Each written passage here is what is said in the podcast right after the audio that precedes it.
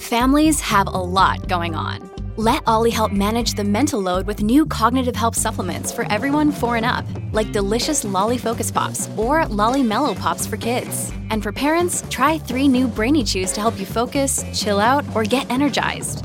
Find these cognitive health buddies for the whole fam at olly.com. That's O L L Y.com. These statements have not been evaluated by the Food and Drug Administration. This product is not intended to diagnose, treat, cure, or prevent any disease. When you need mealtime inspiration, it's worth shopping Kroger, where you'll find over 30,000 mouthwatering choices that excite your inner foodie. And no matter what tasty choice you make, you'll enjoy our everyday low prices, plus extra ways to save, like digital coupons worth over $600 each week. You can also save up to $1 off per gallon at the pump with fuel points. More savings and more inspiring flavors make shopping Kroger worth it every time. Kroger, fresh for everyone. Fuel restrictions apply. Talk to nicely. Do you understand what's about to happen to you? I asked the subject as he sat in front of me, nervously twiddling his thumbs. He looked down at his feet, avoiding eye contact. Nevertheless, he nodded diligently in agreement. I need you to tell me, Jason, to make sure we're on the same page. I continued. At that point, he lifted his head, and I could clearly see the horror in his eyes. He had agreed to our experiment, but despite his initial enthusiasm, I started to wonder if he wanted out. Please tell me, I asked.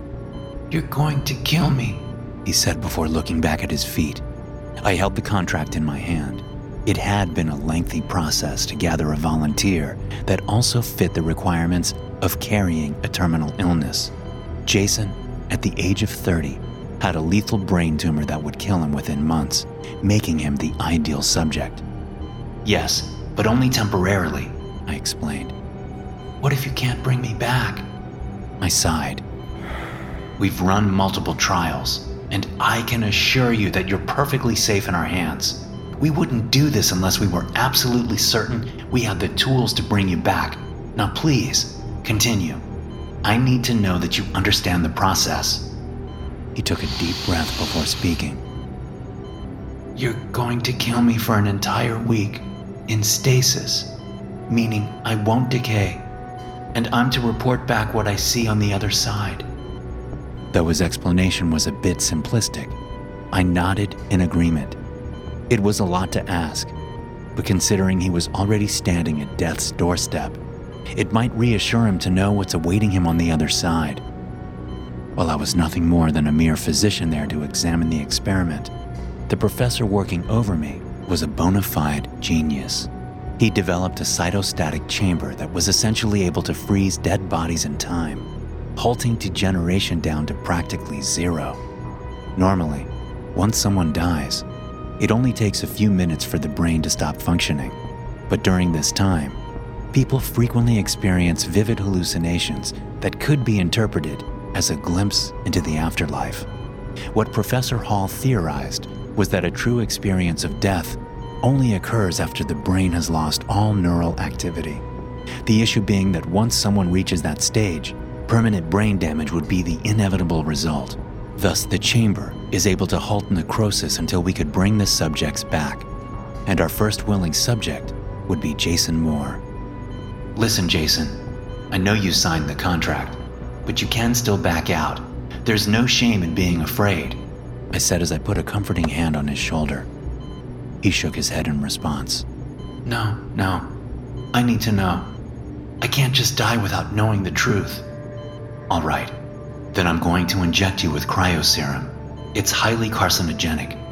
But since I already have cancer, I guess that doesn't matter.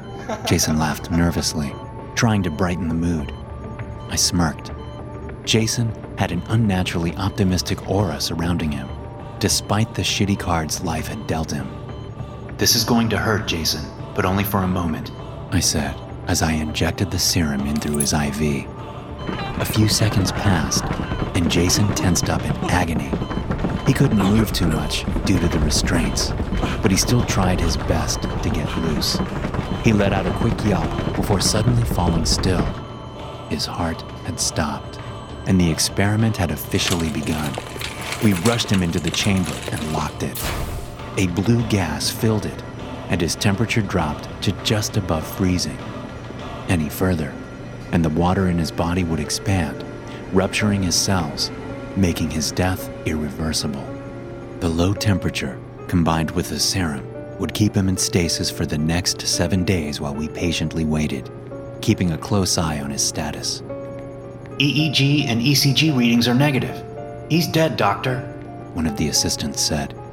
Keep monitoring him for the next 24 hours. If there's any sign of life, let me know, I ordered. The Hall modified electroencephalography, or HEEG, was a tool specifically designed by Professor Hall to measure electrical activity beyond what we thought was possible, and had shown that during brain degeneration, small signals are given off. He'd previously proven that it could not only read signals from the brain, but translate them. Essentially, what it came down to was a tool that could read the unconscious mind. But if Jason was truly dead, or in stasis, we shouldn't see anything at all.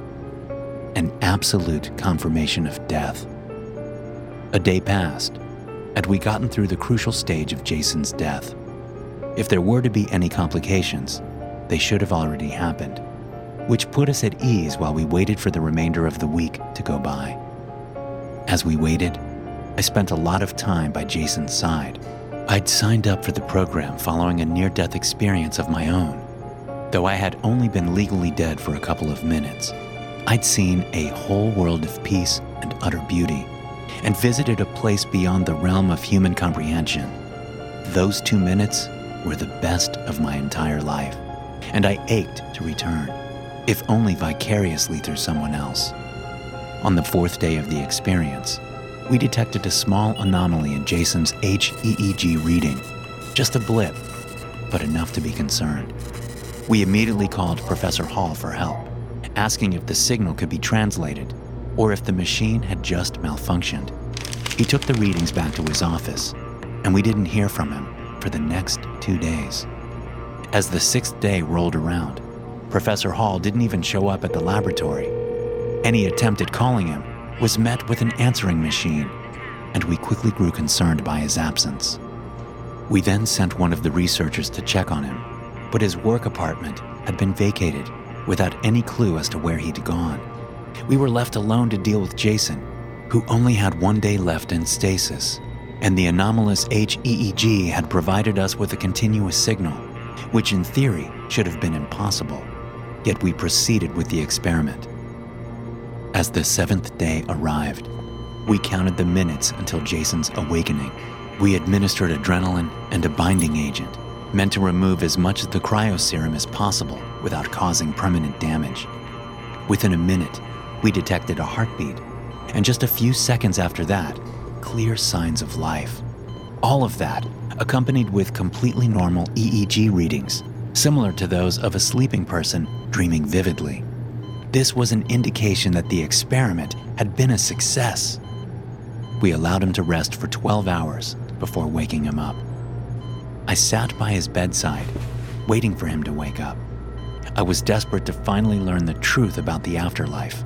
I almost fell asleep as I noticed Jason's eyes shoot open in shock. He frantically looked around the room for a few seconds before letting out a blood curdling scream of absolute horror. Jason, calm down. You're safe. I yelled as I had to hold him down. Yet, he kept screaming for minutes, alerting the entire laboratory personnel. He punched, scratched, and kept shouting incomprehensible jargon as if he'd forgotten how to speak. Eventually, we had no choice but to sedate him while we figured out our next move. In the meantime, some of our coworkers were out looking for Professor Hall, who'd long since been reported missing by his family. We ransacked his office and found his notebook containing scribbles and the anomalous HEEG we'd gotten during the experiment folded inside the book. Most of the notes were just frantic writings, hardly related to the HEEG itself. It was a panicked view into Hall's mind the last time he'd been seen. We shouldn't have done it. I'm sorry. I'm sorry. I'm sorry. Repeated over and over again, without any explanation as to why he'd left. While no translation was available for the HEEG, Hall had taught me the basics, and with enough effort, I managed to get a rough view into Jason's dead mind. I couldn't believe it at first, but I checked again and again and again, and the readings appeared to gather enough thoughts to fill a hundred lifetimes, meaning that in the short seven days Jason had been dead, he'd experienced several thousand years of suffering, enough to render him absolutely insane. After making sure I was reading the translation correctly, I was horrified to learn what Jason had seen on the other side. He'd seen nothing. For thousands of years, Jason had remained conscious on the other side of life, in eternal darkness, never experiencing anything other than his own thoughts. They've run experiments in the past, anechoic chambers devoid of light and sound, and that alone is enough to drive people mad in only a few hours. But Jason had suffered through it for millennia, all alone, with no chance of escape. I spent the next weeks looking over old records left behind by Hall, where he'd recorded HEEG of deceased individuals as they decayed. While their readings were harder to interpret due to the nature of necrosis, with Jason as a control, I could determine that everyone ends up in the same place once they die. A world which is nothing more than a lonely void, occupied only by yourself and your deteriorating consciousness for all of eternity. Life is all there is, and death is utter conscious emptiness. There's nothing on the other side. No hell, no heaven, just nothing. And nothing is far worse than death itself.